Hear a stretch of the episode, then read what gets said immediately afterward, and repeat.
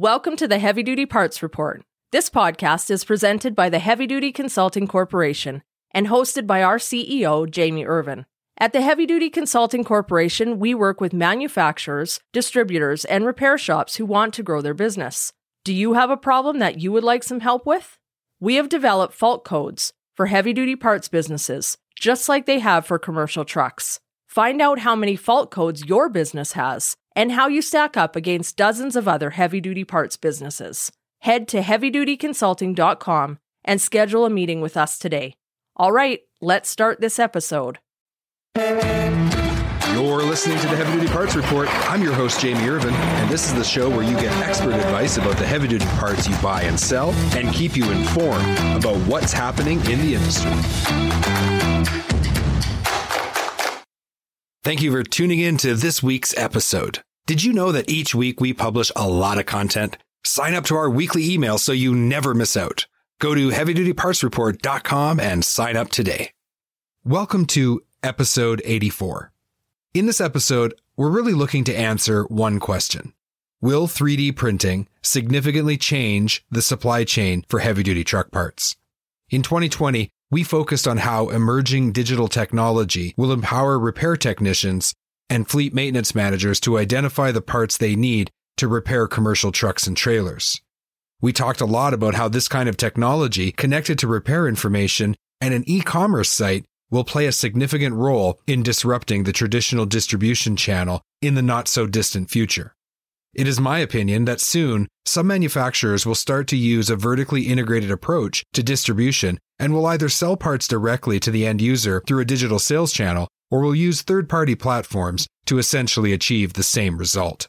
This is a really complex issue with many facets and many angles to look at, and 3D printing is part of that puzzle. In fact, 3D printing very well may accelerate the disruption of the supply chain in several ways. But first, we need to establish where we are in 2021. We talked to Brandon Brown, who is a mechanical engineer that is based in the Spokane, Washington area and specializes in additive manufacturing and 3D printing. Brandon currently works at Hawk Ridge Systems. When I talked to Brandon, I wanted to know what the main differences between traditional manufacturing and 3D printing really are. So, in traditional manufacturing, you have a bunch of processes that typically fall into one of two categories, which is either subtractive manufacturing, where you're cutting away material from a workpiece to form desired geometry, think of like milling or turning, or formative manufacturing, which is where you're forming the material of the workpiece into the desired geometry, think of like injection molding, casting, etc. With additive manufacturing or 3D printing, however, you are taking material and depositing it onto the workpiece to form a desired shape. So you're taking it, you're slicing an object up layer by layer. Think about cutting an apple up into slices and stacking those slices on top of each other. And that's what's known as 3D printing or additive manufacturing.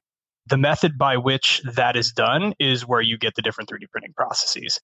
So, are there different ways of making those layers? So, depending on the type of material you are printing, even in some cases, the geometry you're trying to create with the 3D printer that you're using, the method will vary. Most commonly, you guys are probably familiar with the filament based 3D printers or the fused filament fabrication machines. They take a thermoplastic filament, or in some cases, actually a metal filament, and melt it and extrude it while the nozzle moves around to draw the shape of each layer and deposit material. Some layers use a bed of powder and a laser, or in some cases, a binder and a fusing lamp, like our HP multi-jet machines do, to build objects as well. Um, there are printers that use liquid resin. There are printers that use um, metal wire or spray powder metal into like a jet of plasma. There's a lot of different 3D printing methods out there for a whole wide variety of applications. Okay, so I'd like to talk a little bit about some of the advantages of this style of manufacturing over the traditional subtractive type of manufacturing that many of us in the truck parts industry may be familiar with. For example, when I was remanufacturing early in my career, we used lathes and we were making components to go in those remanufactured valves. And in order to do that, we'd take like bar stock, put it in a lathe, we would cut it down and make it into, let's say, a piston and that piston would have an O-ring for a seal. And then we would add the O-ring, take that part we had made and put it in the reman unit. And when we went to clean up at the end of the day, there'd be a big pile of aluminum or brass at our feet where we had been machining all day. So that's subtractive traditional manufacturing. That's what we're used to. Tell us the advantages of 3D printing and that style of manufacturing. So you actually touched on one of the main points there. So 3D printing is actually very efficient from a material standpoint. Minus some support material, or in, with some methods, uh, you'll lose a little bit of powder due to various process phenomena. It's very, very efficient in terms of material usage. So you're only using the material you need to make the object that you want rather than you know taking a huge block of like I know in the aerospace industry they'll get you know huge block of titanium or you know some exotic metal and cut it down and hog it out to the point where there's only like 20% of it left. Pretty wasteful from a process perspective. But in terms of other advantages, one of the really big ones is short lead time or turnaround time. The process cycle time can be higher. There's a lot less setup time, there's a lot less human involvement, and there's a lot less processing time overall. So if I were to machine a part, if I needed to like machine a piston, like you were going to say, hypothetically, I would need to go get the bar stock. I'd need to cut the bar stock to length. I'd need to potentially develop any tooling I'd need, as you probably are well aware, and go through multiple setups, multiple machines, touches multiple people, not to mention all the design tasks involved in the engineering side, just to get one part. And while if you're making, you know, 10,000 of them, that's not a huge deal. But if you need one, you know, that's a lot of investment in time and money just for one part. This is where additive manufacturing really comes in because not only is it, you know, a little cheaper in that way, but once the engineering work is done, you're working off of a digital file set. What you would do in that case is send the slice data or the toolpath data to the machine. And while it might take longer, could take upwards of a day to build that part. Once it's done, you know, you're not really a you're not really messing with it while it's printing, so it's completely the lights out there's not a whole lot of programming involved either. It's pretty simple to program these machines, at least at a certain point, compared to say like a five axis CNC or, you know, even other, you know, multi axis operations. It can be rather involved. There's no tooling, no custom tooling either. So it's really flexible. You just send it to the machine, it kind of goes, you take it out. There might be some post processing involved, uh, depending on the method you're using and the part you're using. But even that is becoming very automated in a lot of cases. So what this really gets you is instead of having to spend all that time, even though the cycle times in those processes are shorter, you get a longer cycle time, but you get a much faster turnaround time. It's design, print, post process, parts good to go. When Brandon was talking about the advantages, I realized that while many theoretical or research studies talk about all the amazing things that are possible for the future of 3D printing, I really wanted to find out what was going on in the world of heavy duty parts manufacturing and 3D printing right now.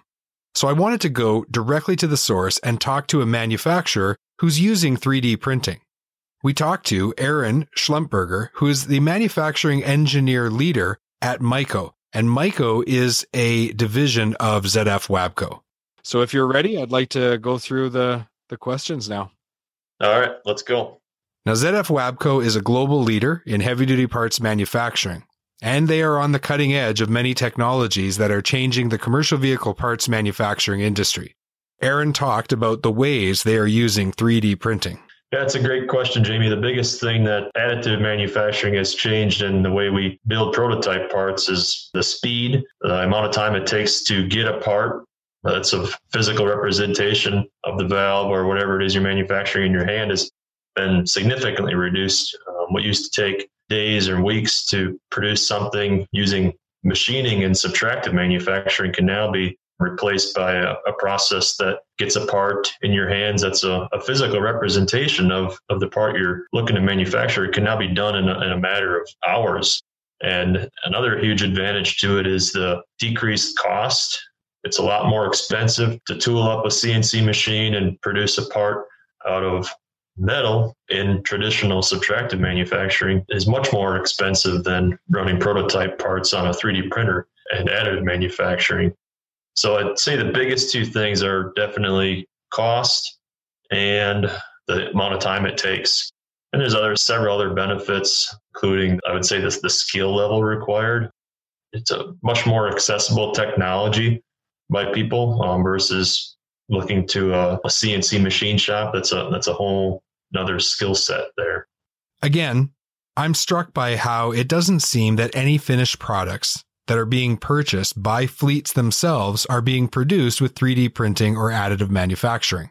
Yeah, that's a that's a good point because it's we're still not to the point where where 3D printing and additive manufacturing is a replacement of subtractive manufacturing. It's going to remain a complementary manufacturing processes. The restrictions, I guess I would call them, are in the material compositions of the 3D printing material you're using. It's getting better and it's improving very, very fast as we speak, but it's still not to the point where it can hold up in the harshest ranges of environments from extreme cold to extreme heat. The physical and mechanical properties of the materials in 3D printing are kind of a limitation, as well as the level of precision of the, the 3D printing. 3D printing, again, is improving and evolving very, very fast, but it still has a long ways to go to reach the same level of precision as subtractive machining or subtractive manufacturing, uh, cutting parts on a CNC. Right now, we're not manufacturing any parts on a 3D printer that's sold directly to our customers. It's supporting our manufacturing operations. So we're 3D printing components that are used as nests to hold the parts to inspect them with a CMM. We're using the 3D printer to produce fixture components that are used on our production tooling. And as I mentioned earlier, we're using the 3D printer to get foundries tooling for the, molds for our sand castings. We're also using 3D printing for marketing. It's a very valuable tool to produce cutaway cross sections of a finished valve to give you a visual representation of all the intricacies on the inside of the valve. And another application that we've found for it is uh, when we're going to trade shows and showing our customers our valves, it's much more easy to throw some 3D printed parts in a suitcase than than lug around the actual functional valves. They're much lighter people can hold them in their hands and still checks all the boxes and gives us a representation of the parts, but without the inconvenience of lugging all that stuff around with you. When I asked Aaron what he thinks about the future and what the future may look like for 3D printing and commercial vehicle parts, this is what he had to say. Yeah, I believe that's it's common. I see it in other industries, under other manufacturers. You know, I'll, I'll, buy something online and it'll show up, and then I'll start looking at it and tell this is a 3D printed part. And it's coming more and more common to see that. But in our application with hydraulics and the amount of pressures our valves are sustaining, and the strength compositions are just not there quite yet with the 3D printing. And I'm thinking it's it's going to get to the point where the technology becomes capable of it. I keep saying this over and over again. It's so true that 3D printing is, is evolving so so fast. So I anticipate and expect to see improvements over the years that enable the 3D printing to become a solution for a finished product of ours. It is clear that the main advantages of 3D printing to the manufacturers includes reducing the cost of research and development, tooling, and the consolidation of multi-part subtractive manufacturing into single-part 3D printing, which reduce waste. This will lead to the complete automation of production lines, thereby reducing the cost of manufacturing of both parts and entire commercial vehicles in the future. But it seems like we are a ways away from that being a reality. As this technology continues to improve, aftermarket parts manufacturers may find themselves in a very difficult spot in the near future. While they will be able to capitalize on the advantages of 3D printing in many of the same ways that the OEMs do, there may be a conflict that aftermarket parts companies will have a difficult time overcoming. OEMs have every right to patent the 3D printing designs used to make heavy duty parts, thereby restricting the ability for aftermarket parts manufacturers to produce alternatives for the marketplace. This conflict will no doubt be in part resolved in international courts. Aftermarket parts manufacturers are going to have to put a heavy emphasis on developing new designs and technology that exceeds OEM specifications and performance in order to remain competitive in this new marketplace dictated by digital technologies like 3D printing. One of the clear advantages for remanufacturers of heavy duty parts is the ability to produce parts that are no longer supplied by the OEM or other aftermarket parts manufacturers. As these commercial vehicles using these parts approach the end of their lives, remanufacturers are going to be able to capitalize on 3D printing technology to be able to reproduce the components necessary to keep these parts available to the market. Being able to reproduce obsolete parts that are no longer in production is a critical component of remanufacturing heavy duty parts. While aftermarket parts manufacturers may struggle to use patented 3D printing designs, remanufacturers may not have the same legal struggles with producing parts for older equipment. They may be able to provide the industry with improvements on original equipment designs, thereby not having to deal with the patent infringements of not only the part being manufactured, but also the 3D printing design. 3D printing is going to play an important role in the development of the digital sales channel. One of the major challenges for e commerce in 2021 and beyond is order fulfillment. When repairing commercial vehicles, fleets and repair shops require heavy duty parts to be delivered within a couple of hours. Therefore, companies using e commerce are still very reliant on traditional distribution to fulfill the orders. 3D printing is the very technology that may completely cause traditional distribution channels, especially aftermarket warehouse distributors and retailers, to collapse. Imagine needing a part, ordering it through an e commerce site, and that part being manufactured in a nearby warehouse and delivered by an autonomous vehicle. This very well may be the future of heavy duty parts distribution. And if this comes to pass, it will mean the collapse of traditional wholesale distributors and retailers who currently use brick and mortar warehouses and retail stores to stock and deliver parts. If you doubt whether or not this will actually happen, check out Amazon's patent for 3D printing in delivery vans. Amazon imagines a world where package trucks will have the ability to 3D print items the moment they are ordered, onboard the truck, as the truck rushes to deliver those parts to the person who's ordered them. Although we may be years away from this reality, it is clear that 3D printing is going to play a significant role in disrupting the supply chain of manufacturing heavy duty parts and commercial vehicles and will be part of the equation of the total disruption of the traditional distribution of heavy duty parts. Thank you so much for tuning in to this week's episode of the Heavy Duty Parts Report. I'm your host, Jamie Irvin, and I just like to remind everyone to focus on cost per mile and let's keep those trucks and trailers rolling. HDA Truck Pride is the heart of the independent parts and service channel. They have 750 parts stores and 450 service centers conveniently located across the US and Canada. Visit heavydutypartsreport.com slash HDA Truck Pride today to find a location near you. Again, that's heavydutypartsreport.com slash HDA Truck Pride and let the heart of the independent service channel take care of your commercial equipment.